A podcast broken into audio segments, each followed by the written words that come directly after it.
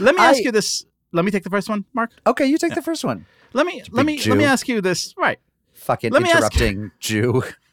Just so I'm clear, you can say that, Mark. I can't, right? The second I say that, the podcast is over, correct? It's a safe space. Don't worry, no one listens to us. You can say anything you want. When we're on the air, you could say fucking interrupting Jew all you want.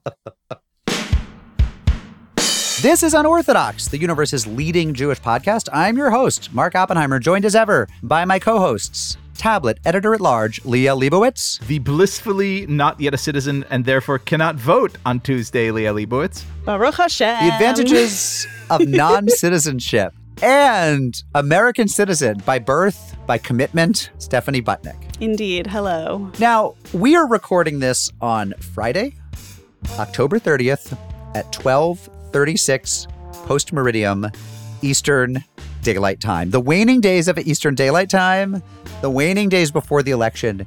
We knew that as a podcast that drops on Thursday, next due to come out to you on November 5th, 2 days after the United States elections. There was absolutely nothing we could do before the election that would feel remotely relevant afterwards. Like trying to record on Monday or on Tuesday without knowing the results of the election would turn us into these weird, you know, hibernating. We would be cicadas, right? Like dwelling underground to emerge every seven years or 13 years or whatever it is. So, what we did was we decided to bring you this episode a few days early. We're going to go before Election Day, and you can listen to it in line as you're waiting to vote or on Tuesday night as you're taking a long walk and trying not to stress. All right? We're bringing you three interviews this week, each of them an interesting look at the world in 2020. First up, Scottish Jewish journalist Eve Barlow. And by the way, I've said it before Scottish Jews are the best Jews. She lives in Los Angeles. She's an expatriate. She usually writes about music, but more recently, she's been writing a lot about anti Semitism and Zionism on Twitter, but also for Tablet Magazine on the web. Second, Vineet Chander. He is the first full time Hindu chaplain at any American university. He's the director of Hindu life at Princeton. And finally, a short visit with musician Adam Weiner of the band Low Cut Connie, who has recently been performing outside hospitals for the COVID patients inside. So, Stephanie, uh, help our audience. Tell, what are you thinking about to take your mind off the election on this Friday, October 30th? I feel this like very, very deep pull between like wanting to know every single thing that's available on the internet about all sorts of things election related, and also wanting to like put my head into a hole and like not come out for a long time. And so I'm trying to find the healthy balance of like staying informed. I mean, I've dropped my ballot off last weekend, so I've taken care of voting. But the question is, how do I stay sane but also stay aware? And I'm actually I'm sort of veering towards not paying attention this weekend. Um, there's just nothing that can happen this weekend that I am going to like need to know about. So I actually think maybe I will like do a Shabbat for my phone type of thing. Maybe just like not be on my phone all weekend because there's nothing to know now. I mean, the funny thing is like even if we had recorded this podcast on Wednesday to air Thursday, we don't even know. Like, we still might not know. there's so much uncertainty. So I so I'm also trying to so reset my expectations, right? I'm I'm aware that on Tuesday night at like 11 p.m. we might not know something definitive. And so I'm basically also trying not to see election day as the finish line, right? Because if I'm like I just need to get to Tuesday and then it's all done, I want to prepare myself that actually maybe it's not going to be decided in that one night or conceded in that one night. So I'm trying to sort of like prepare for the the marathon of this. And so I'm trying to like take it slow. Can you tell? I'm trying to I just need to get to the month of Nisan. To put it to put it in high school cross country terms, you know, it's a 5K race. You're at the mile mark of 3.1 miles. You're you, you're not you're not even rounding the corner. And for me, 5K is, is hard. Like we had to do those in college for fencing, and they were not easy. They're long. Liel, tell us about your self care regimen in these days before the election. Uh, I would say uh, drinking copiously and being historically morbid. Uh, the first part is kind of self-explanatory. Uh, you see me on Zoom now, so you can see the the liquor cabinet behind me, which is It's my. really, the team has assembled on that bar cart. mm-hmm. it is one of my proudest possessions. It represents all nations of the world. But I think kind of a good reminder here is, you know, we've sort of been through this before uh, as a people. I bet you that there were like three wordy Jews sitting in like the Pale of Settlements being like, so I hear there's a new Tsar. Like, what do we know about it? Is he good for the Jews? Is he going to be better than the other Tsar? Like, these conversations never really go very far. And the things that do is focusing on, you know, studies, focusing on your community, focusing on family, focusing on the values that are eternal as opposed to those that will be gone hopefully next Tuesday or Thursday or in a month and a half. Liel, that is some serious shtetl wisdom. Yep. right? Like I'm a that is- shtetl Jew, man. Basically, your wisdom is God bless and keep the czar far away from me. It's Fiddler on the Roof wisdom, right? Yes, I was It's- just thinking that's what That it is is. precisely. Can I tell you guys- And my beard is looking a bit Tevye-ish. It, can I tell you guys what I've been doing? Please do. I have been researching down ballot Jews, right? Because we, we know about the, the, the big ticket Jews, right? We know that Kamala Harris has a Jewish husband. We might have a, a Jewish second gentleman. We know about the Kushners, Melissa Cohen, don't forget her. Melissa Cohen, right? Wife of Hunter Biden. They're way too up ticket for me. I'm joining Liel down in the shtetl. I'm, I'm looking at, you know, the small town people, the people running for dog catcher and city clerk. So I've spent the past couple days going down my own internet wormhole of down ballot Jews, the Jews running for stuff you didn't, you, you have to be from their district even to know. So can I tell you about some of my favorite Jews whom you haven't heard of? I can't for wait. stuff. Okay. So first of all, I'm going to cheat a little bit at the beginning and mention Georgia senatorial candidate Jon Ossoff. You've probably heard of Jon Ossoff if you're following because he ran before and narrowly lost. He's lost. dreamy. He's dreamy. He's like Beto O'Rourke mixed with Barack Obama, mixed with Ivanka Trump. I mean, he's just he's just so easy on the eyes. He's Beto O'Rourke with Beto O'Rourke's winning record. Ow. Ooh, snap. Here's my question. Do you have any idea? I, I love asking this question. What does this person do for a living when not running for office, right? Because Stacey Abrams, who almost became governor of Georgia, you know what she does for a living, right? Do you know? no, no idea. No. Sta- Do you know? Okay, well, she was she was in the Georgia State Senate. So to be fair, again, she's had a political career before she was a politician and after graduating from Yale Law School. Among her many projects and various careers was write erotic fiction or romantic fiction. No, Good for her. Nobody talks about it. It's just kind of out like that's what she did. Okay, so good for her, right? And then she was a very serious state legislator and serious politician. Jon Ossoff, it turns out, is the managing director of a British documentary film company that does investigative journalism. They've made documentaries about ISIS and other things. So he telecommutes to London where he runs British documentary filmmaking projects. How That's weird like is even that? Even dreamier. Yeah, right, right. It's so dreamy, so dreamy. His Uh, dating okay. profile must just be amazing. I wonder if he's married. I have That no would- idea. I should have looked that up. that would be some serious J date and or J swipe bait. He is married. Producer Josh, I want you now to go find out what who his wife is, what she does for a living. Or husband. I think we would know if Jon Ossoff were husbanded. Really? I think that would be in the news. Jon Ossoff's wife is Dr. Alisha Kramer, a gynecologist at Emory University. Oh my! So she's got the real job, and he sort of has various freelance projects. Uh, Merav Ben David is running for Senate in Wyoming. She was born in Rehovot. Say that properly for me, Liel. Rehovot. Reho- Rehovot. Is it? A, is Rehovot. it Sounds like that's in Rehovot. Israel. Yep. She's a Rehovot born scientist. Um, she is a zoologist. She teaches zoology and physiology at the University of Wyoming, where, according to her faculty biography, she studies the transport of nutrients from sea to land as a model system. She particularly focuses on the complex relationship between bears and salmon. And Lord knows we need a zoologist in That's right. Washington. Now, Sarah Jacobs is in an interesting uh, race because of California's jungle primary system. She's facing another Democrat who, the other Democrat, is a San Diego councilwoman named Georgette Gomez, who's been endorsed by AOC. Uh, she'd be the first queer Latina member of Congress, but she's probably not going to be because she's going to lose to Jewish American Sarah Jacobs, according to the polls. And what's also interesting about Sarah Jacobs is she's dating Ammar Campa-Najjar, a Palestinian American who is the Democratic nominee in a neighboring district. So they could Oh, have I the, like that. the Jewish I would watch that rom com. Right. I- that, I was- is- that is a Netflix show about to happen. They could go to Congress together, live together, broker Middle East peace on their home, you know, in their in their off hours at home while watching Netflix, and and then go in and represent their district. So that's just that's just hilarious. And uh, Christine Bubser, who is running a quixotic race uh, in California's eighth district near Nevada, where she's she's probably I think she's supposed to lose. She is a convert to Judaism. She converted in 2007. She's a shofar blower. And she's originally in the medical products field, but she also is a documentary producer. She produced Bird Dog Nation, which is a documentary that looks at some of the progressive politics spurred by Trump's election, people who got into politics after Trump won. Okay, so I have two to go. You ready? I've I've saved the best for last. In Texas, there is a Republican Jew named Mauro Garza. So Latino sounding name, 57 years old, but Jewish. And I'm just going to read from, um, I think it was the Jerusalem Post that that published this uh, this little capsule of what's going on with him. Texas's 20th district. It runs west of San Antonio.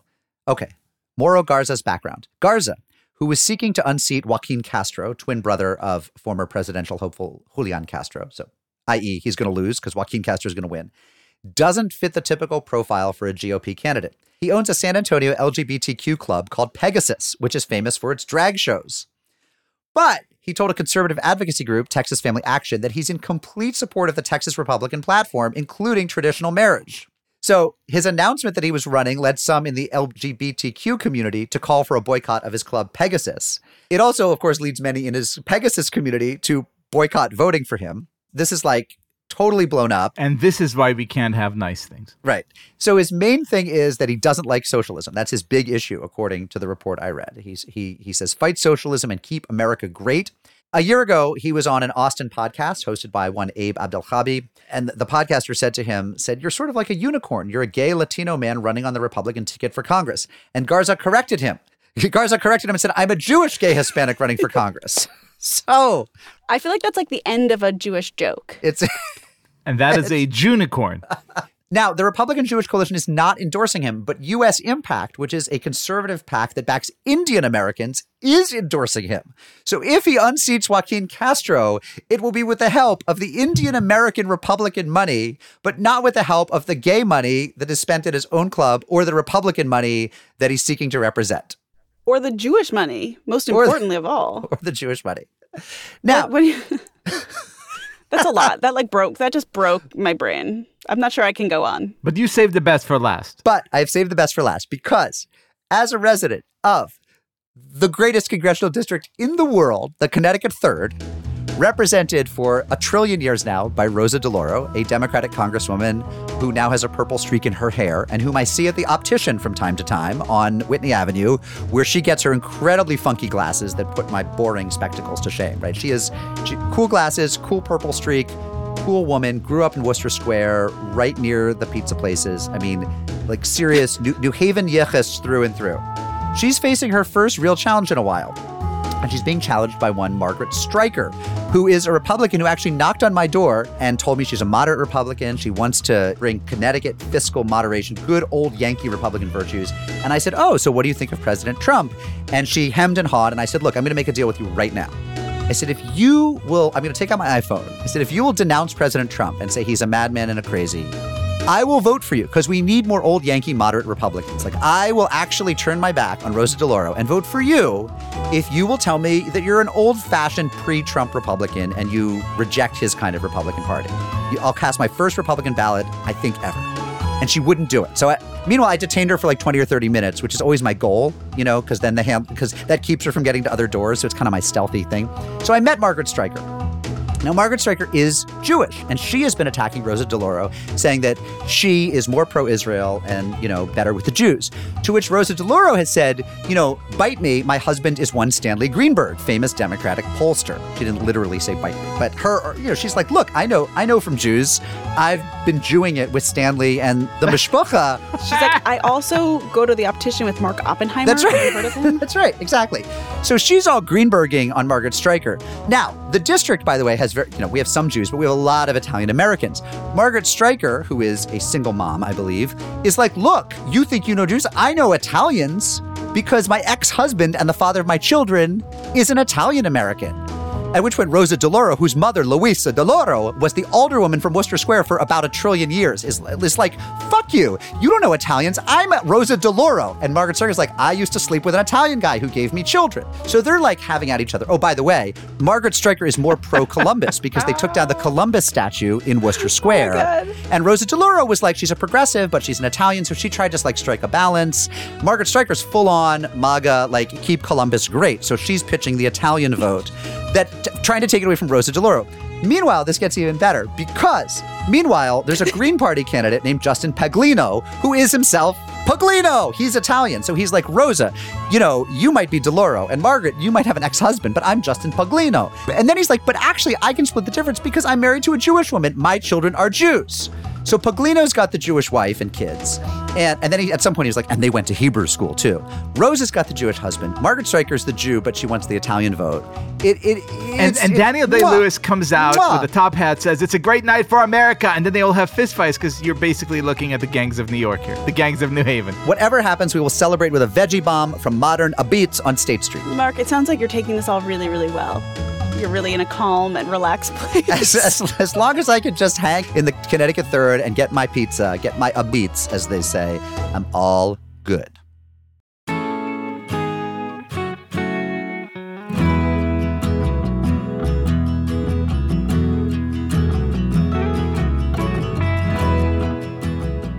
A few months ago, a friend messaged me on Instagram and said, You have to follow Eve Barlow.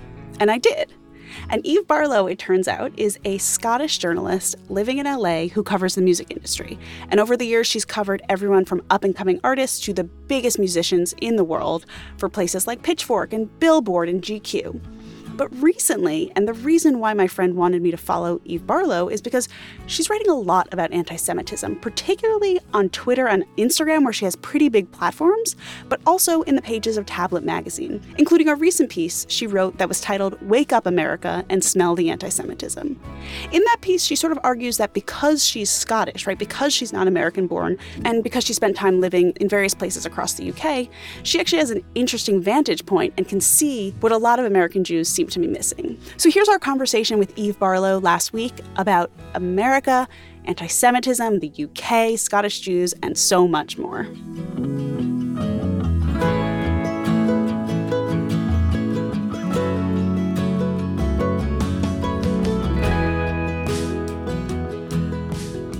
Our Jew of the week is Eve Barlow. She's a Scottish freelance music journalist living in LA who has recently started writing pretty extensively about anti Semitism in America. This includes an article she published in Tablet titled Wake Up America and Smell the Anti Semitism. Welcome, Eve. Hello, that was quite an introduction. I just read what you do, and that's it. Eve, we want to get to so much about you. I principally want to talk about Scotland, which is my favorite country. Why don't we first talk about the piece you wrote for Tablet, the unimprovably titled piece calling on us to wake up and smell the anti Semitism? Normally, we don't have our alarms rung by Scottish immigrants telling us, wake up and smell the anti Semitism. Like, that's not how we usually get up in the morning and think about anti Semitism, is the Scotswoman came here to tell us that we're putting our heads in the sand. But apparently, we are. When did you move here and when did you figure out that you'd come to an anti Semitism haunted land? I came here in November 2014 and I pretty immediately felt like I'd kind of made Aliyah. I was living in Studio City and I remember going to the local CVS and there was just giant menorahs everywhere. And I'd never heard because it was obviously, you know, holiday season. Scottish pharmacies don't stock menorahs. No, I'd never seen anything like this. I, and I thought maybe CVS was, you know, some kind of Jewish store or something. I was very, very confused. So I did immediately feel very much like I was living in a different environment in terms of Jewish visibility that felt more welcomed. But because I had really come over during a time of increased anti Semitism in the UK, I kind of was on my alert with regards to whether or not this just looked okay or if there you know if this was a some grand cover up for something else and really I've, i think i've always been a bit more highly attuned than perhaps some people that i you know lo- lo- know and love around me but have never experienced the kind of anti-Semitism that was so overt in the UK during the 2000s and 2010s, particularly in sort of academic institutions and in liberal arts world, you know. So I was kind of coming with that experience and my radar for it has always been there, you know, it's never left. So, what were the flashing red lights? So many, there were so many examples offered in the piece from you know, targeting of, of Jewish buildings with graffiti at, at BLM protests to the burning down of the Chabad in Delaware to actually a lot of the online diatribe that really reflected because I've been a big voice on Twitter and increasingly now Instagram for the past 10 years plus and most of what i was doing was writing about music and film and pop culture because that's my background. But every now and then I would get incensed by political and social issues to do with Jews and anti Semitism. And I would be met with the responses. It was really the responses from my own community, the progressive sort of liberal left that frightened me the most because they gave me such a, a visceral emotional reaction of feeling like I was being, I don't know, like spat on really and, you know, really degraded. And I began to see a similar like a carbon copy version of that happening over here whenever I would raise reasonable concerns about, I don't know, anything from sort of anti Zionism on the left to the scapegoating of Orthodox Jews for COVID. It's hard to pinpoint certain things because it feels like it's a daily barrage at the moment of something new every day that's making the Jewish community feel like it has to be defensive or be silent where I really firmly believe that we have to do the opposite of that and speak up and get louder. One of my my best friends or my oldest friend is a man called Ben Freeman who lives in Hong Kong and is an educator in Jewish identity and anti-Semitism and, and Holocaust education.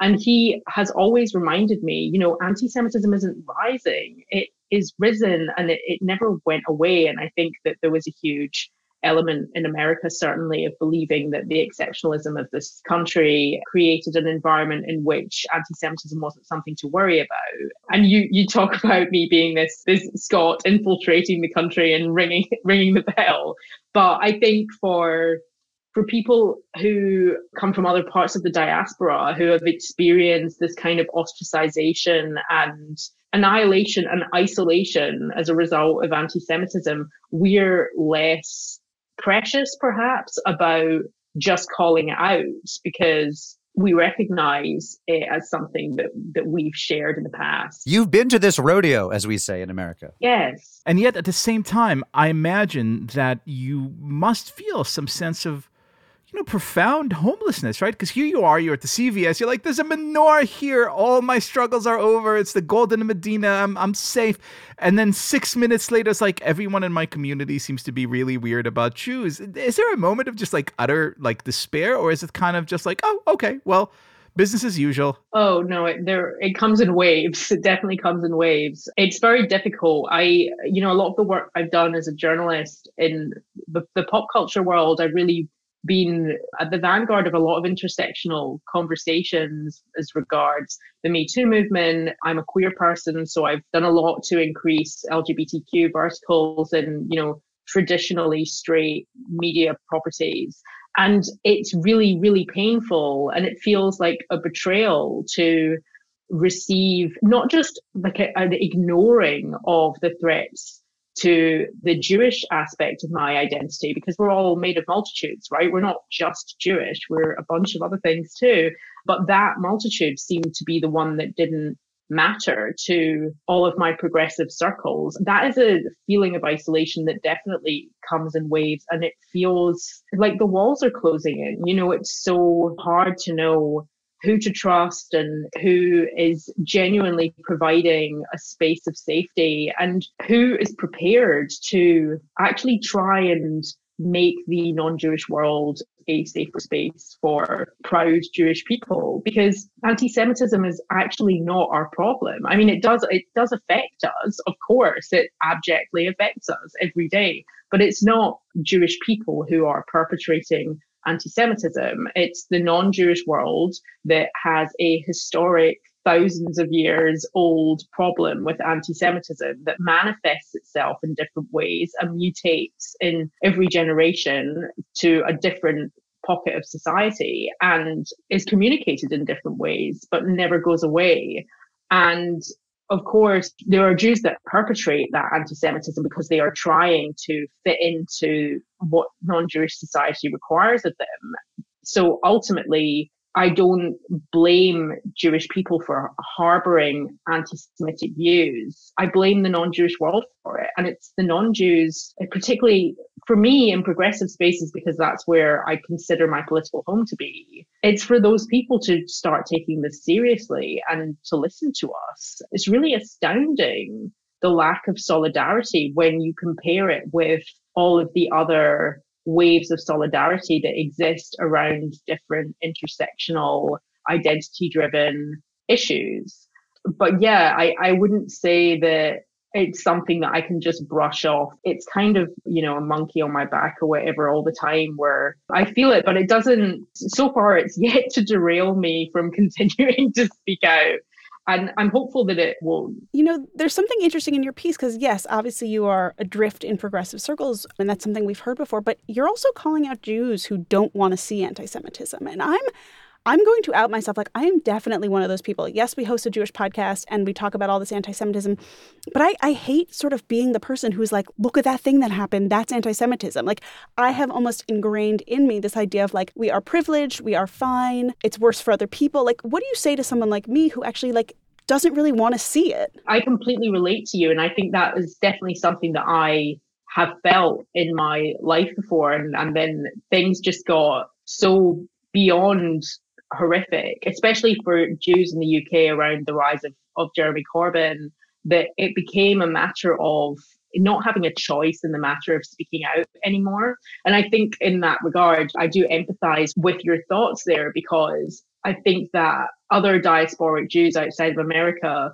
because of experiences related to their own countries and their own communities, are maybe have had that element of choice removed by this point and don't feel so much. Like they i think there's something i say in my piece about how american jews feel like they will fight any fight but their own. Of course we should fight all of these other fights. I'm not saying that we shouldn't. It's so important to us as a people to be lights for other communities. But uh, where I stand is that we should never do it at the behest of our own fight, because to me, it's untenable to ask a Jewish person to join a fight that is actually actively discriminating against Jewish voices unless they make themselves smaller and they reject certain elements of their identity. What I would say to you is to answer your question is that you should really trust your sort of emotional reaction to the anti-Semitic thing in and of itself. And I don't know, I think that there's a lot of shame that we have inherited intergenerationally as well. And and there's a lot of trauma that we've inherited and we almost we don't want to see it because we know the reality of what happens when society turns against us. And it's it's horrifying. And there are so many examples of it throughout history. We don't want to possibly be faced with the reality that that might be something that could exist in this you know i'm not going to speak of america as my home because it's well, it's my adopted home, but for, you know, for Americans, I can only imagine how testing and difficult it must be to consider that these things could exist in a country that represents so much in terms of freedom of identity and expression and acceptance. Agreed. And we would love for you to speak on our behalf. Don't worry about it. We do a very bad job of speaking on our own behalf. yeah, please do. You, your accent is better. like, just do it for us. Right. But let's talk a little bit about Scottish Jewry because when there have been times in our recent past when I've thought America's not working out so well, I've thought we can go to Israel, we can go to Canada, or we can go to Scotland because every Scottish Jew I've met, and I've met them in Israel, Scotland, and America, they're just phenomenal people. And they're probably all my relatives because there's barely any of us. They've got the sort of classy poshness of, of the English Jews, but they're Scottish. So they're drinking by 10 in the morning and they're friendly and they're just like, they're cool. Where did you grow up in Scotland? What was the community like? Let me keep idealizing you. Don't tell me the bad stuff, just the good stuff. There's only good to tell. I grew up in Glasgow, which is the biggest city in terms of Jewish population in Scotland, but I don't actually have figures off the top of my head. But, you know, it's not a huge community. It's a couple of thousand Jews who live in Scotland. Well, in Glasgow is the, the main nucleus. And I was born in 1986, so I was growing up in the sort of late 80s, early 90s. There were six synagogues, five of them were traditional Orthodox synagogues, one Reform synagogue we had a butcher's and a deli, a kosher deli, and a bakery. And the time I left Glasgow in 2004, the I think the Reform synagogue was still active, as was my synagogue, but I think all of the other ones were defunct, and the butchers certainly no longer existed. The bakery slash deli became one and still stands. But it was very much kind of watching a a beautiful close knit community get smaller and smaller. And I think that's what kind of maybe that's some of the temerity that you and the coolness that you experience because we we do know that we're sort of unicorns over there. And yeah we we have to stick together but it was it was such a beautiful homey environment. And i i loved being jewish in glasgow in within my community. I was quite quiet about my judaism outside of it. I went to a jewish primary school which is your version of elementary school. It was the only one in Scotland. And I, I think it's, I'm not sure if it's still denominationally Jewish, but it definitely respects its history. But it, it's not a school that only Jewish children go to. And it wasn't in my day either, but we only had one or two students per class who were not Jewish. So I suppose you're going to say things like, you know, opportunity and jobs and stuff, but why would you ever leave? I mean, that sounds so much more idyllic than Studio City or Burbank or, you know, Oxnard. It felt like there was no future there. It felt like in order to continue to sort of proliferate Jewry, we had to leave because our options in Glasgow were, were so limited and small and really outside of the Jewish community. I don't, certainly don't remember us being like very loud in secular society. I mean, I in my high school, I went to a Christian high school. I, you know, people knew I was Jewish, but I sort of like explained my dietary requirements away as veganism, and you know, I am. Um, I certainly didn't tell anyone that I was holidaying to Israel. I never told people that. Like, I, I knew that that probably wasn't a good idea. You're like, guys, for the next week, I'm just going to be gluten free, okay? I'm going to eat my cracker. Don't worry about it.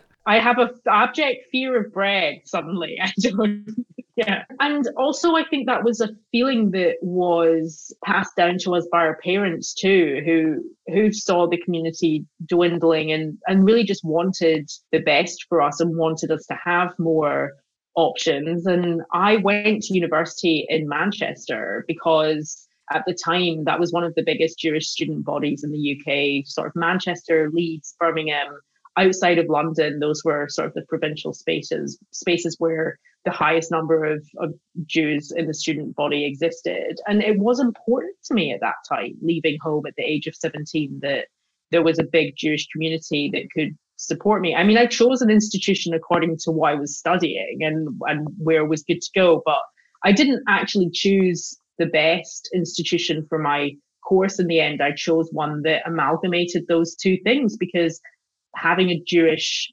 life on campus was really important to me. What are you working on now? You've written a couple really terrific and provocative essays for Tablet on Jewish themes, one on Amy Winehouse, one on anti Semitism.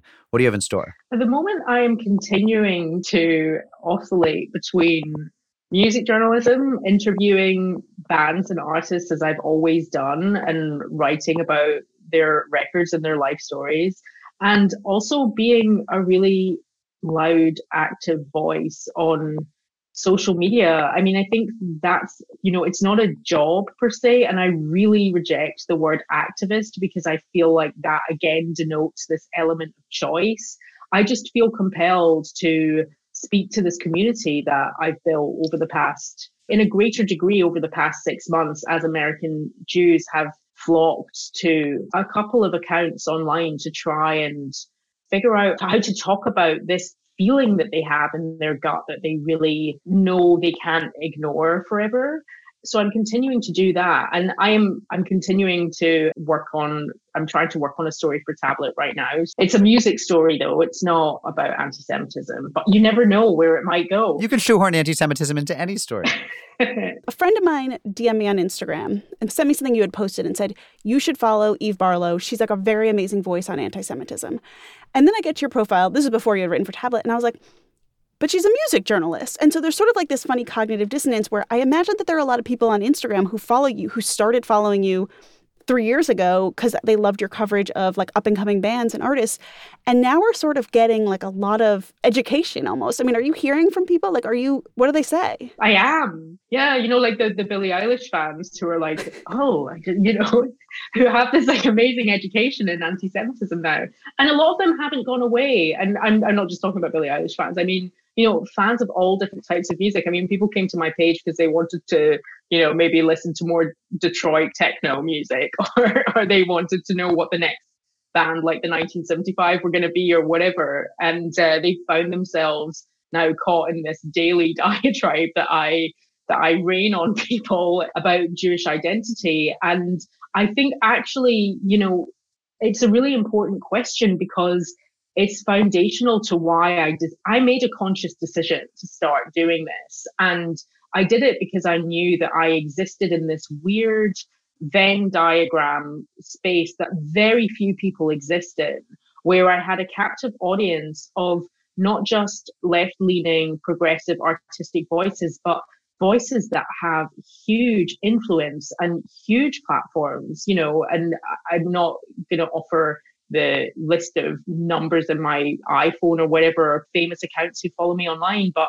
I have been a fundamental part of many an artist's nascence and, and growth. And and I do have those eyes on me and I want to be able to use my space for these conversations so that those people too can see this happening and they you know one of the the bassists from the 1975 yesterday shared my reaction to the EHRC report on Labour anti Semitism and, and Jeremy Corbyn. And that's enormous to me because that conversation is not happening in that space. And what we've been seeing over the past few years, you know, the reason why I found out that Zionism had become such a dirty word is because of stan culture. Because kids who are like defending their favorite K pop band or going off about Harry Styles on TikTok are calling people who don't like Blackpink or hate the new Niall Horan record Zionists. As in, you know, you're you're a racist, you're a Zionist, you're a homophobe. Like just as a slur, they were using the word Zionist. It's functioning the way faggot used to. Exactly. Didn't necessarily mean gay man. It it was an all-purpose slur that because what could be worse than being compared to a gay man? Totally. So I feel as though it's this is not a conversation that's happening in pop culture. It's not a popular conversation. It's not cool to stand up for Jews. So if I can make it a little, a little cool, slightly edgy, I don't know. I don't know if that's possible, but we'll try. Eve Barlow, we stand you. How about that? Are we using that phrase correctly? um, everyone can find you online at, at Eve Barlow on Instagram and Twitter. Thank you so much for being here, and we look forward to what you continue to do. Thank you, guys. It's been a pleasure to talk to you.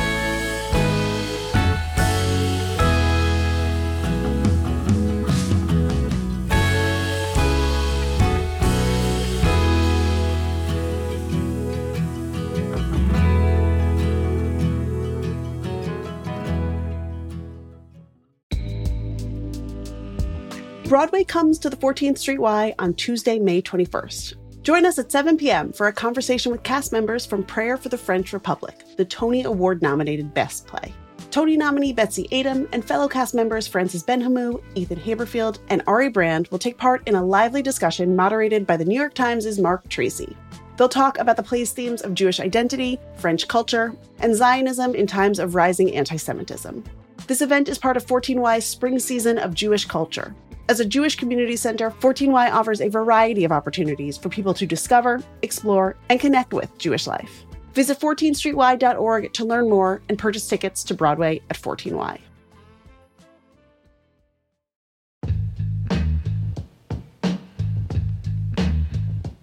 Hey J Crew, it is time for some pod biz. Tonight, May 16th, I will be moderating a Zoom conversation with Rabbi Sharon Brous and Shai Held about each of their new books. That's at 6 p.m. Eastern and the final event in my Unpacking the Book series with the Jewish Book Council and the Jewish Museum. This one's on Zoom, so no matter where you are, I hope you can make it. And tonight is actually a double header for me. If you're in the New York area, I'll be at the Marlene Meyerson JCC Manhattan at 7:30 tonight in conversation with Israeli rapper and singer Jimbo J. He'll be performing and there will be delicious Israeli food from Chef Mushka, who made the famous harosets at our Passover pop-up. You can find links to register for both of those events at tabletmag.com slash unorthodox live. We also have some great events coming up for Tablet members in person and on Zoom. On May 16th, Catherine Wolf will be in conversation with Jews who refuse to back down against hostile crowds in various arenas, from municipal buildings, school board meetings, and of course, college campuses. She'll be talking with Club Z's Masha Merkulova, Safe CUNY's Avraham Goldstein, attorney John Kovac, Mel Waldorf, Steve Goldberg, and UNC Chapel Hill student Daniel Stumpel. Also, coming up, a warm and intimate Zoom for those who have lost friendships since October 7th.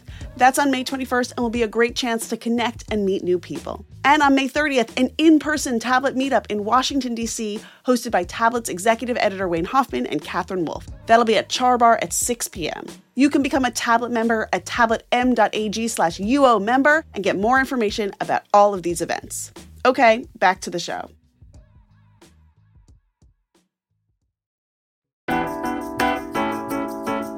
Our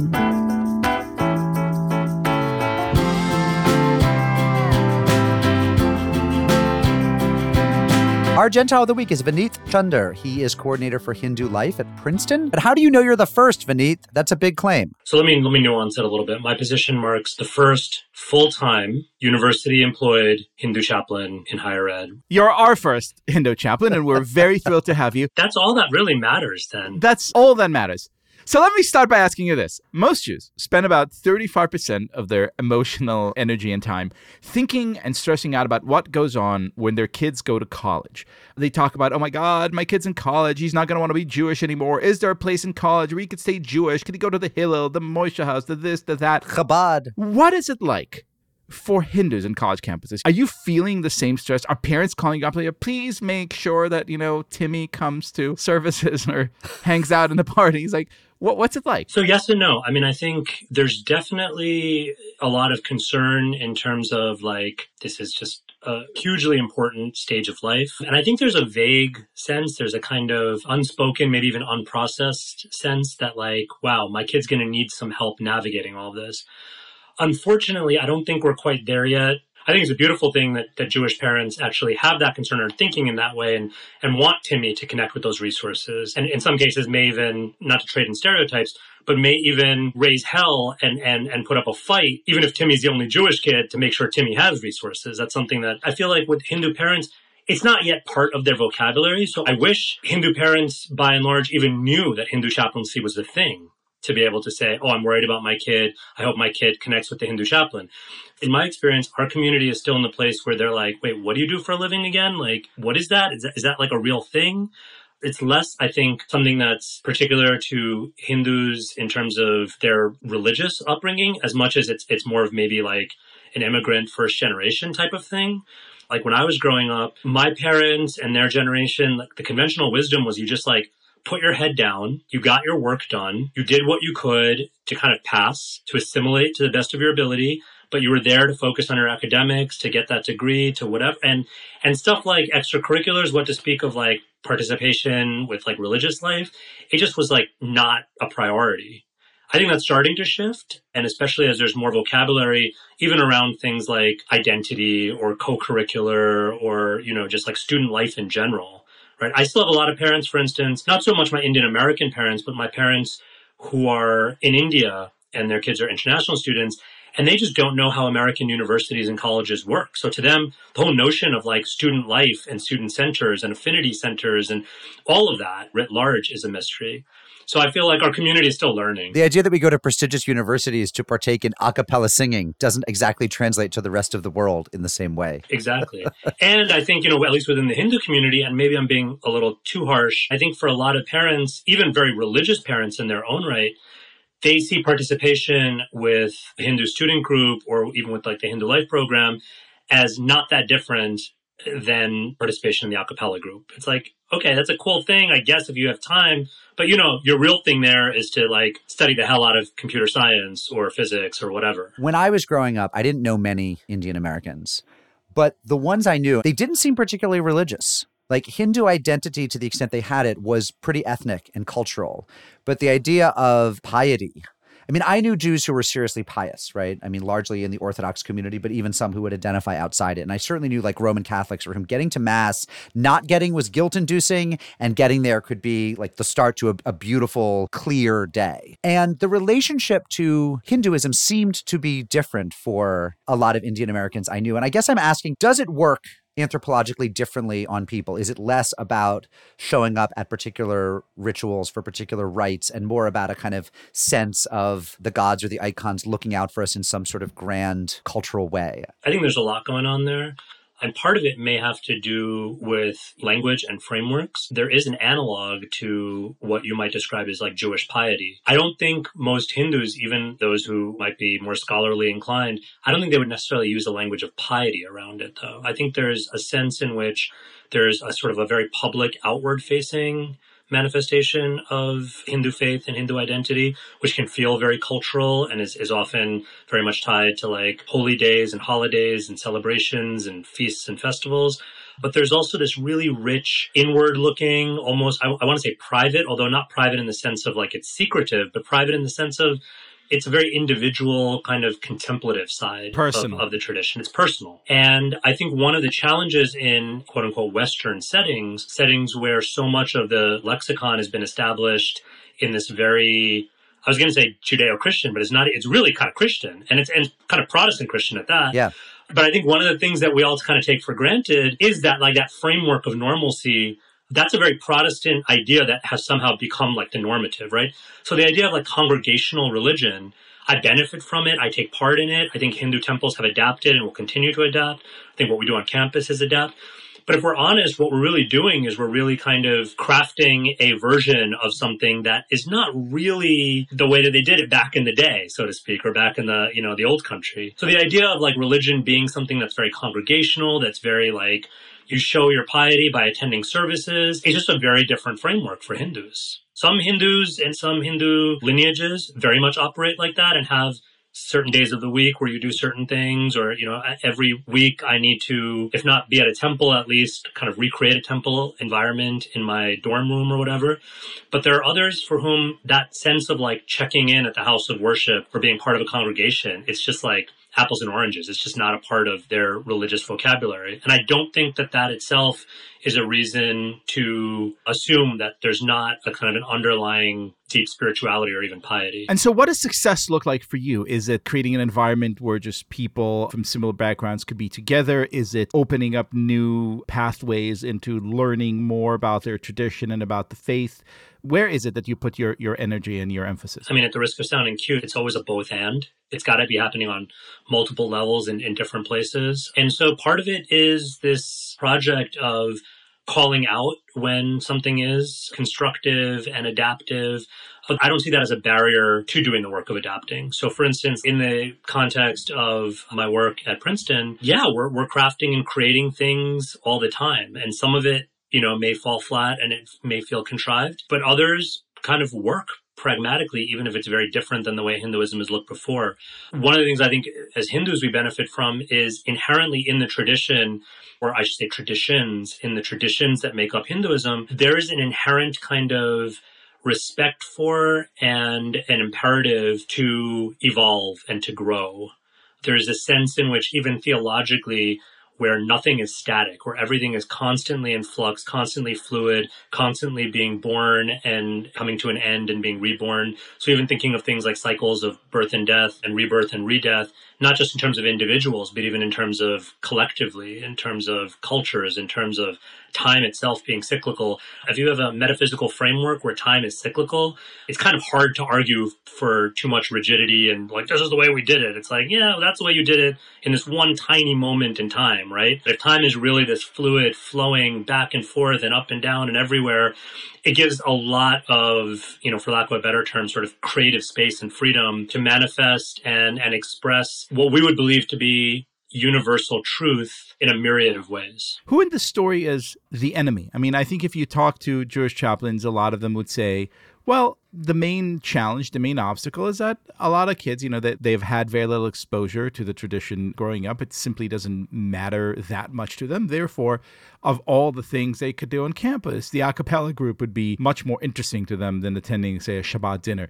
What is it like from your perspective? Is it kind of like one factor that you look at and say, like, this is what I'm up against? I can tell you who's not the enemy for us is the Jews. because Hindus, we love the Jews, let me tell you. Can I just say that's the first time that the sentence has been uttered out loud in the history of humankind? Among the things that I'm very proud of in terms of my tradition, there's a lot of shit that I'm not proud of and that I feel like we need to deal with, and we can talk about it in this podcast or not. But but among the things I am proud of as far as Hinduism is our anti-Semitic report card. I think we get like really good grades. You're pretty good. As, yeah. Right? Like I, I, I've heard it said that of all the places, I think worldwide, that Jews received or had the least problems in India. we repaid you for that kindness by sending you all of the Israeli army veterans to go on year long drunken, drugged out treks through that beautiful nation. So you're welcome, I suppose. I don't know if you're familiar with this place, Rishikesh, hmm which is which is a, a place of real deep spiritual significance and religious history for, for Hindus, for Buddhists as well. And also it's become like this Israeli outpost. Like I was tripping over falafel stands Right? when I was with a group of, of students that I, that I took to, to Rishikesh. We were like bumping into, you know, falafel stands, probably more than like samosa stands. So I don't know.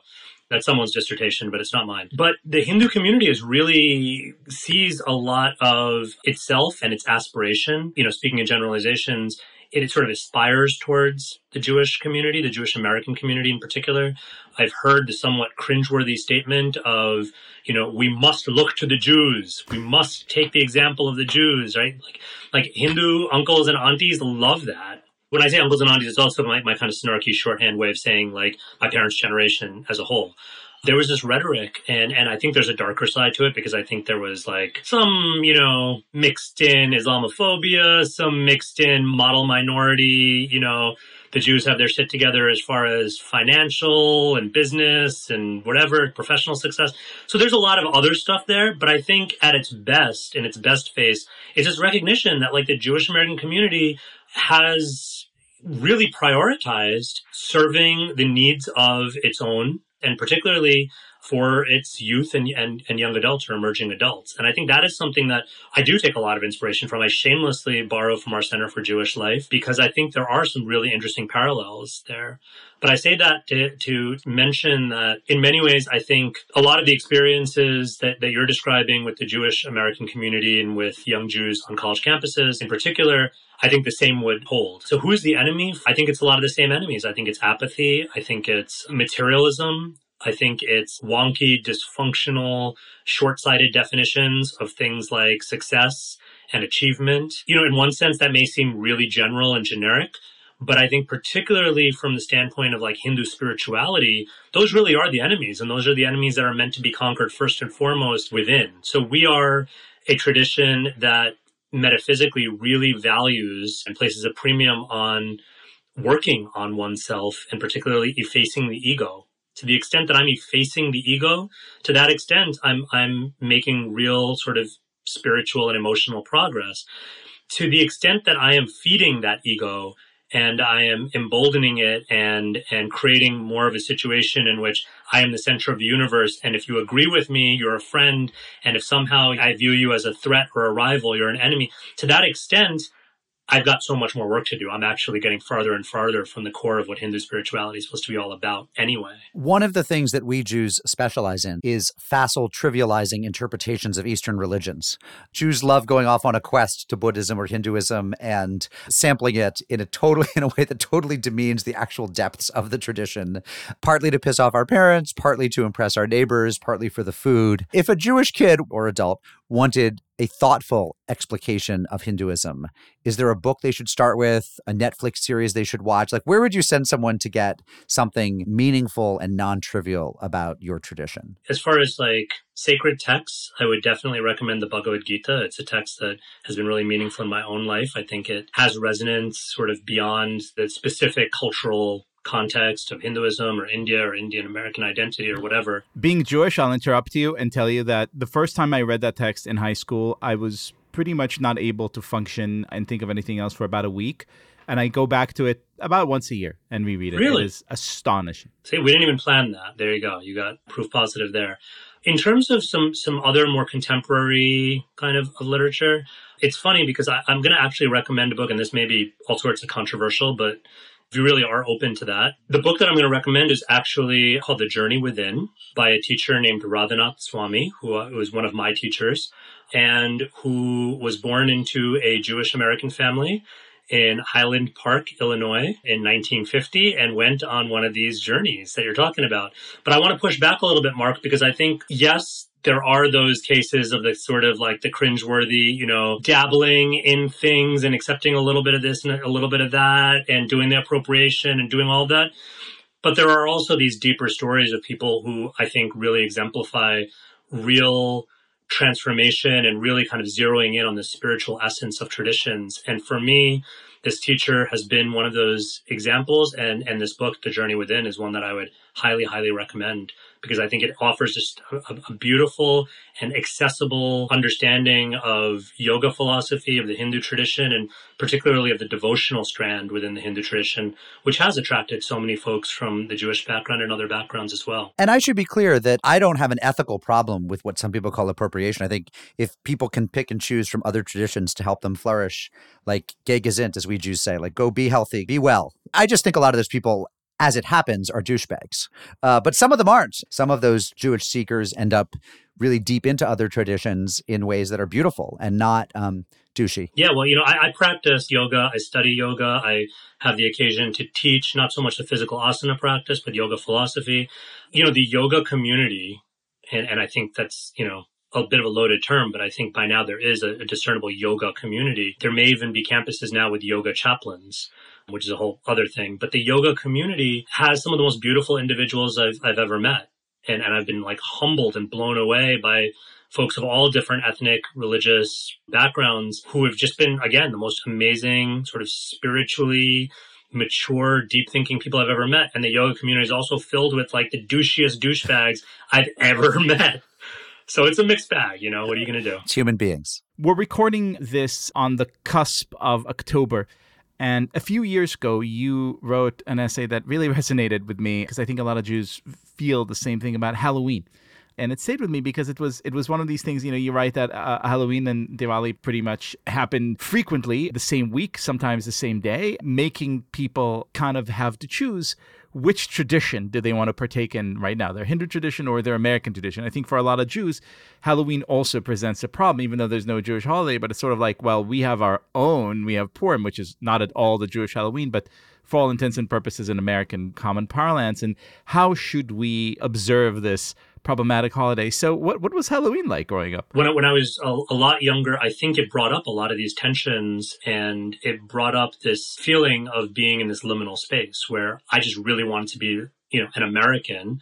And for me, there are a few holidays that really typified that as much as Halloween did, particularly because, you know, Christmas and Easter obviously have their Christian connection. Thanksgiving was its own thing, but Halloween just really seemed like the epitome of like fun American holiday. And there was that tension point, especially when, when the overlap with Diwali happened, where it was just almost like, like I was trying not to think about the fact that I was being pulled in these two different directions and never fully accepted into either one. The Halloween Diwali tension, it just like slapped me in the face with it. It said like, you can't deny this. Like, you've got to choose one. You're like either one or the other as I grew older and, and went through that process of, of, navigating and negotiating, I think I came much more to a place, and it's, a, it's an ongoing process, but I came much more to a place of, of being like pushing back and being like, well, who says you have to choose one or the other? Why can't it be both and? Why can't it be an amalgamation of things? Why can't I be intentional about choosing to engage with this or not? And why does that have to be some a call for someone else or even another culture to make for me?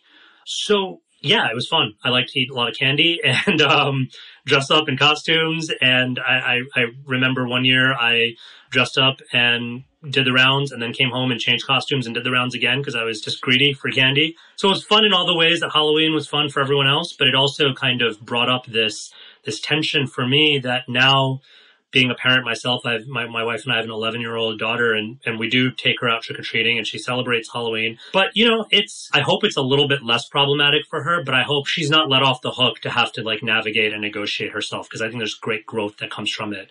My hope for her is that it just becomes a little bit less alienating and isolating and painful and she can, it's something that she can talk to us about in a way that I couldn't really talk to my parents about. Finally, as a Gentile of the week, you have the distinct privilege of asking anything you want about Judaism in an entirely judgment free, safe space. Is there anything you want to know about Maya and Liel's people that we can answer for you? I want to ask why I only get to be a Gentile of the week.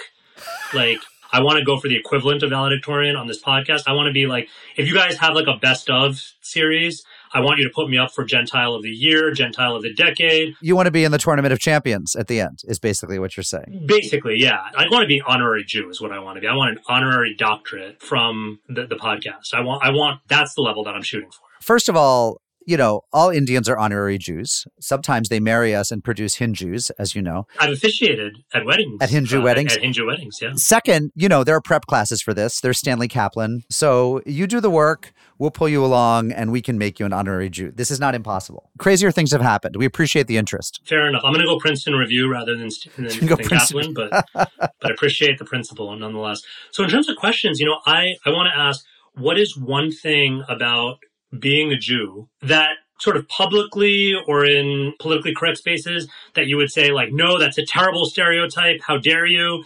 But like privately, you're like, yeah, that's kind of true. They, they kind of got got us pegged on that one. I mean, the, the hardest thing for me is the fact that in certain communities, an outsized percentage of the bad landlords, of the slum lords doing Section 8 housing, are Orthodox Jews. Hmm. And let me throw in all the caveats. There are plenty of Gentile slumlords, and the vast majority of Orthodox landlords are good people. But there are these pockets where certain communities, there's this dysfunctional relationship where the landlording of Section 8 housing, which is always slum housing because the, the vouchers aren't enough money to make it quality housing, right? So somebody has to be the middle person there. And sometimes it's communities of Orthodox Jews.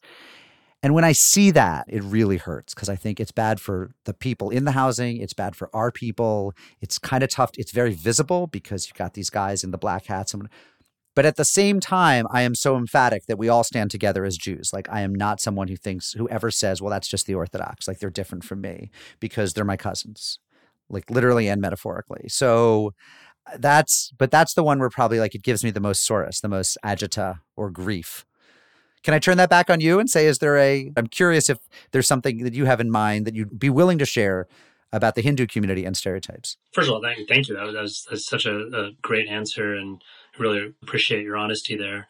I also really appreciate that point of, you know, they're my cousins. And I think that's something that is also meant really resonant as far as the kind of diversity within the Hindu community, but then also this feeling of like kinship and, and not kind of resisting that temptation to throw to throw the other under the bus when it's like politically or Absolutely. otherwise expedient to do so. I really have a strong distaste for Jews who who want to position themselves as like the good ones or the cultured ones or the ethical, you know, the, the progressive ones as distinct from those just off the boat, crude, wheeling and dealing. It just uh, that need to make that distinction is a very toxic and Yeah. unfortunate thing. Yeah. Um, in terms of in terms of a, kind of a Hindu response to the same question, I mean it's a, it's a huge topic, but I'll just I'll touch on it. Is uh, how prevalent or how impactful caste can be, particularly in in the context of contemporary Hindus, you know, in the diaspora, particularly in America. On the one hand, I really I, I struggle with this because I really feel like it does get overstated. I think it's we're seeing it being overstated again. I think for some very good reasons. And I say this again as someone who identifies very strongly as progressive, as, you know, on the left, blah, blah, blah. But I do feel like there's a very quick equating of caste in terms of how it functions in a, in a kind of like cultural and religious context within Hinduism and just like every other form of like oppression, racism, whatever, whatever.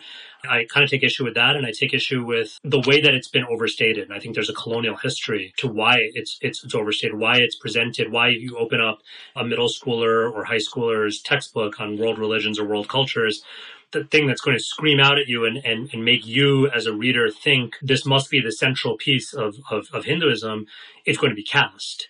And I think there's a really problematic history to that that has to do with the British really latching on to caste and, and overstating it as a way to demonize the Indian other or the Hindu other, but also as a way of, for Protestant Christians in particular, as a way to um, work in, by analogy, anti Semitism and anti Catholic sentiment. And there's a whole genre of scholarship that looks at that, that looks at ways in which this sort of overstatement of caste also served as a backdoor critique of Catholicism and of Judaism in the context of Europe.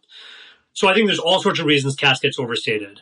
And privately, behind closed doors, I'll tell you, like, it does still factor in in ways that folks are are doing things and, and and and often don't even realize that they are kind of playing into some of those caste stereotypes. They are sort of even if it's if it's something as as simple as like a, a ritual purity mm-hmm. law that no one thought about, like you know, scratching beneath the surface, like what's really going on here. Yeah, I mean, there's so many applications of it, but but often it's in this space where people are like, no, no, I'm not casteist. Like that's not a caste thing. That's just da da da. And you're like, no, but actually, it's there is a little bit of that caste functioning underneath the surface. So interesting. We will have to have you back to talk more. And that's an easy call because uh, Vineet Chander is in strong running to be Gentile of the Year. And we just started a new Jewish year. So it's 5781. We're collecting our Gentiles. We're going to have a tournament of champions at the end. You will be invited back for it. Let everyone know where they can send in their votes. So I don't know if they text them in, like however you guys do it, but just send in those votes, people. I need this. Vineet is coordinator for Hindu Life and Hindu chaplain at Princeton University, where he's been since 2008. He's the father of one, the son of two, and a vegan, which we didn't even talk about. Next time. Thank you so much for being our Gentile of the Week. Thank you. Take care. Om Shalom.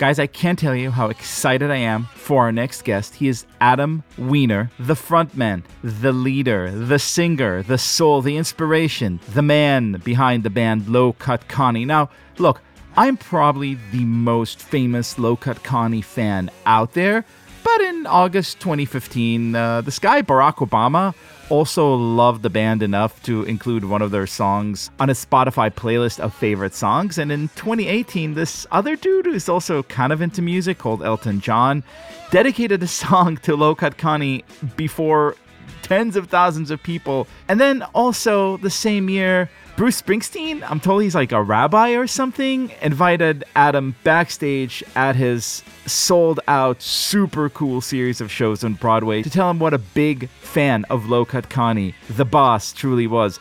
Nick Hornby's a fan, Howard Stern's a fan, Robert Christgau, the legendary rock critic, is a fan. This is an unbelievable band, and if you haven't heard them yet, you are going to be fans very quickly. You listen to an interview I did with Adam, really the, the musical break you need right now.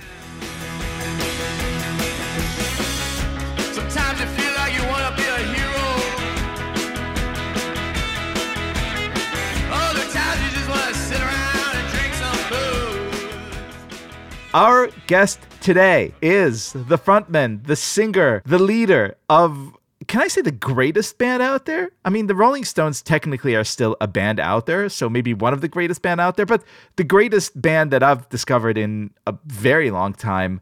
Low Cut Connie. Hello, Adam Weiner. What's up? I'm happy to be here. You are our Jew of the Week. Have you ever been a Jew of the Week before? Only in my heart and in my mom's heart. well, enjoy enjoy the special glory that it confers. I want to start right off on a religious note. I have this theory of rock and roll. Basically, this is a very religious country, and religion used to happen in pews and synagogues and churches, and then people, for whatever reason, stopped attending, but the spirit still remained, which is where people like Little Richard found it. And they made music which is profoundly religious music, and you could hear this tent revival ecstasy in their work. And then all kinds of stuff happens and this kind of religious, spiritual, ecstatic energy goes away. And then you listen to a band like Low Cut Connie and you realize there it is again. There is something about your music that aspires heavenwards. Am I insane? No, you you nailed it. You absolutely nailed it. People ask me what kind of music do you make and what kind of music do you listen to? And I always say soul music.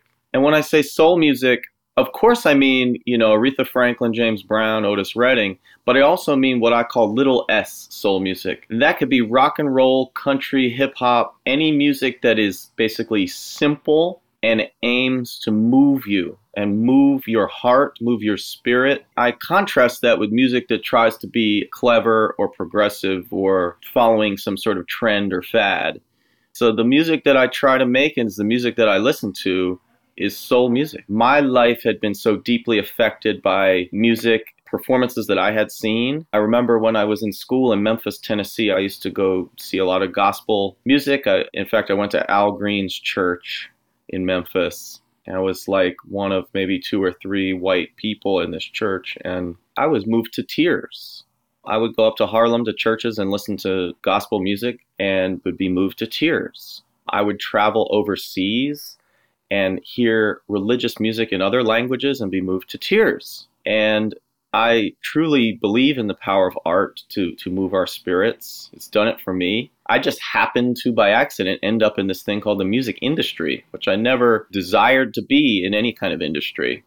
So I guess I just found my little niche that if I'm going to be here and if I'm going to have this little platform that I have and my fans, I might as well try to use it to move people and uh, uplift people's spirits with rock and roll because it's done it for me. None of your music sounds like it's trying to consciously imitate Al Green, say, or sound like some other tradition. It sounds like something that is deeply personal. I mean, I see videos of you performing, and you really look like a very shy person who has come to his own one person shul and then has this kind of almost Hasidic moment of personal burning revelation. What goes on? You sit at the piano. There are a lot of people watching. Something happens to you. It's evident. What happens to you? Sometimes people ask me, How do you become the character? Because you're right, I am very introverted and very shy and somewhat reserved and studious. And people that get to know me personally, they're shocked at how square and boring I am because they see the show, and in the show, you know, I'm semi nude and just, you know, a full contact, full emotional, physical, spiritual rock and roll experience. But you know what? When people ask me, how do you become this character? I correct them. I say, I don't become a character because that implies that you're sort of putting on a mask or a costume for the performance for me, it's the opposite. It's taking off the masks that we wear every day. It's an unburdening and a freeing up of a more pure self. In our society and life and day to day, there's all sorts of things that we have to be in order to function in society. We have ideas about gender, age, race, and nationality, and political considerations, and all sorts of uh, things that we have running programs in our mind of how we are supposed to behave and be ourselves. But when I get on stage, those burdens are lightened. And I truly shed all those skins and I just become this more pure self. So what mindset are you in right now as you as you're trying to to work on this new album? Politically tumultuous time, global plague. What a strange time to sit and try to write a meaningful statement about anything. Well, to speak about other fellow Jewish writers that I love, Bob Dylan and Leonard Cohen come to mind. This is a very tumultuous time, but the world is always an imperfect place. Bob Dylan has his song Everything is Broken, and he wrote that in the late 80s. And it feels like it was written yesterday. He wrote a song called Masters of War, in the early 60s that I saw him perform right after 9 11, and it felt like it was written that day. You could perform that song now, and it would feel like it was written today. If you look around and you try to understand what it is to be a human being on this planet, you understand that there's always suffering, there's always poverty, there's always strife. So there should always be something to write about. There always will be. So I don't really approach this moment different than I would any other. I just constantly try to get better at reflecting the moment, if you know what I mean. I will pay perhaps the ultimate compliment by saying that that I think you absolutely belong in the company of these two gentlemen whose name you mentioned, Dylan and, and Cohen. One thing that was so beautiful about about watching Leonard perform, it's really these performances felt like they were, you know, the greatest Yom Kippur service you've ever attended. It was a real religious experience. Do you believe that in the year 2020, with the current state of politics, with media being what it is, with social media being so prevalent and disastrous, with TikTok, with music having gone through so many changes, with everything, all the technology, all the vice, everything that we have today. Do you believe that popular music could still do that? Could still transform, transcend, carry us away? Yeah, of course. Uh, it does it in my life every day. And, you know, I believe it more than I did a year ago, by the way, because all of a sudden over the last year, so many people around the world have been quarantined and lost so much. And um, people are going through really real struggles. And, you know, during this quarantine, I've been performing in my house for my Tough Cookies show, these live streams we have all these people that watch around the world and they share their stories. Some of these people have lost parents, have lost siblings, have lost their jobs. We have a lot of West Coast viewers, some of whom have lost homes in wildfires. We have Australian viewers who were affected by those fires earlier in the year. We have people with COVID in the hospital in the ICU who are watching. There are wonderful things too. There's somebody, an OBGYN airs our Tough Cookies broadcast while she's delivering babies. We've had Tough Cookie, Low Cut Connie babies. So it's it's the full range of life cycles and emotions, and it's playing out through this little forum that I do with my performances. And people send us these messages about how it, how these songs and the shows get them through their day. I've had a lot of really rewarding moments with the music over the last 10 years, but nothing like this year when I got to go to a, a hospital and perform for COVID patients who were at the windows looking down on me in the courtyard, that's a moment I'll never forget. People that send us messages, somebody sent me a message the other day that they just lost their dad and their sister, and their family has a ritual of just tuning in every week to watch what I'm doing and what I'm saying and that that's sort of like their little like religious service on the weekend which is funny because how many religious services do you hear the person say motherfucker like 20 times a minute? But if i can be of service to lift people up like music has lifted me up out of depression and difficult times in my life i see it working every day. I really do. And, and to your first point, when you first started the conversation about the state of the world and religion at the moment, our society is a more secular society than it used to be. But the desire for spiritual uplift and physical and emotional liberation, it's, that's eternal. And so I think music can truly fill that, that role. Amen to that. And so, Adam, let's all have a moment of uplift courtesy of you. Thank you so much for being our guest. Oh, such a pleasure. I've really enjoyed the conversation and I, I uh, hope to do it again sometime. Inshallah. So, what should we play? What What would you like to do? I want to do a song for you, you all. We were talking about Leonard Cohen, who's one of my biggest heroes, who I love very much. This is a song I feel like Leonard helped me write. Leonard was really out of time. I've always felt like I was a little bit out of time. And when I listen to music like Hallelujah, Bird on a Wire, they're like little prayers and they're things that we want to hear and we can sing forever. And I stumbled upon this song a couple years ago and I started performing it for people. And it was one of the first songs I ever did where when I would do it in concert, people would put their hands up. People put their hands up. And that's when you know you got something. This is called Stay As Long As You Like. Can you hear that? Can you hear that?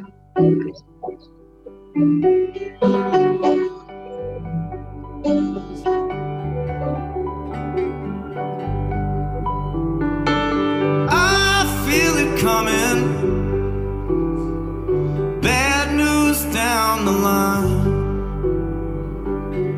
I heard you laughing, laughing to keep from crying.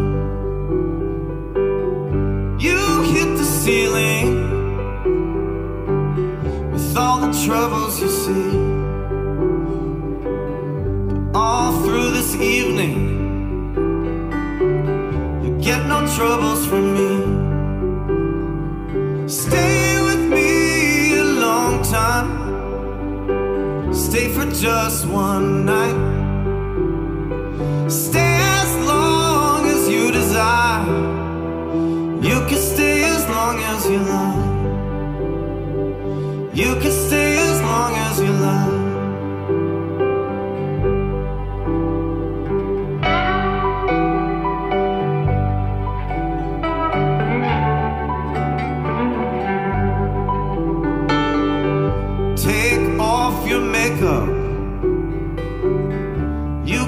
Have a good cry.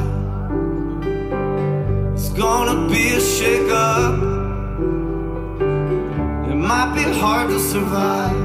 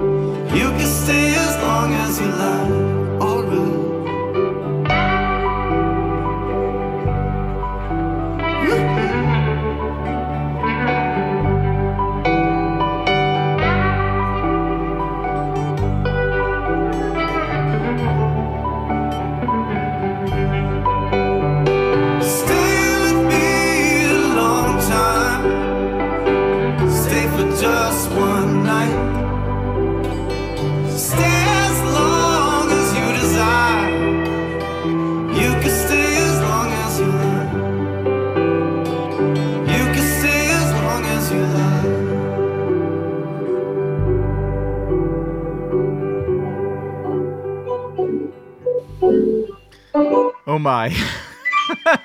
Man.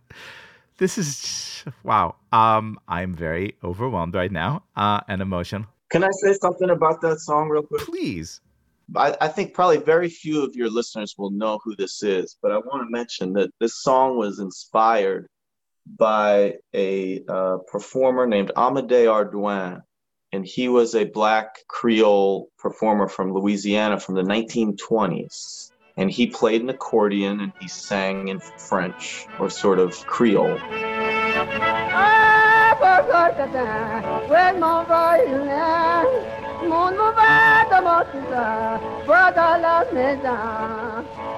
and he lived in southern Louisiana, and he uh, had a very difficult life. He he faced a lot of racism. He he was a black man in the South, and he was singing these old French songs. But anyway, we have a few of his recordings that have survived from the 1920s that are some of the favorite my favorite music. His voice is, as I've said to you, like the music that brings me to tears is soul music, and these scratchy old records from the 1920s with this man singing in French, they're like these prayers to me. They're just timeless. And I thought about writing in his voice, like what, how could I write a song for him to sing, even though he's been deceased now for almost a hundred years. And that's the, that was the beginning of Stay As Long As You Like. I'm sure that he and Saint Leonard and Saint Little Richard uh, are all watching from above and, and applauding. There, there you have it. Yeah.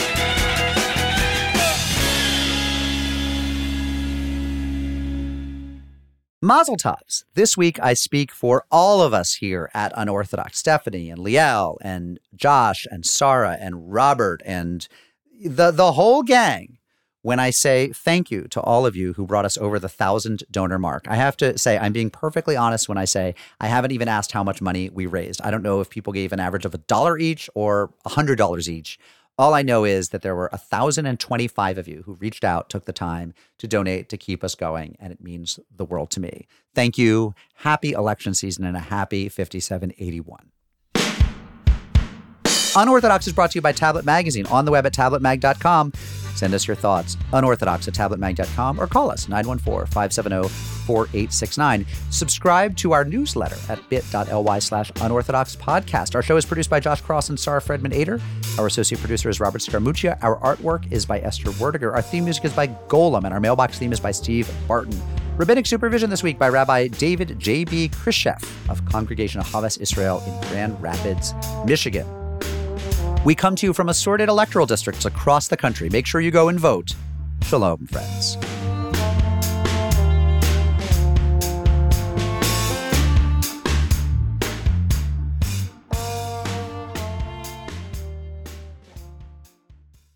Fucking want an outro or no?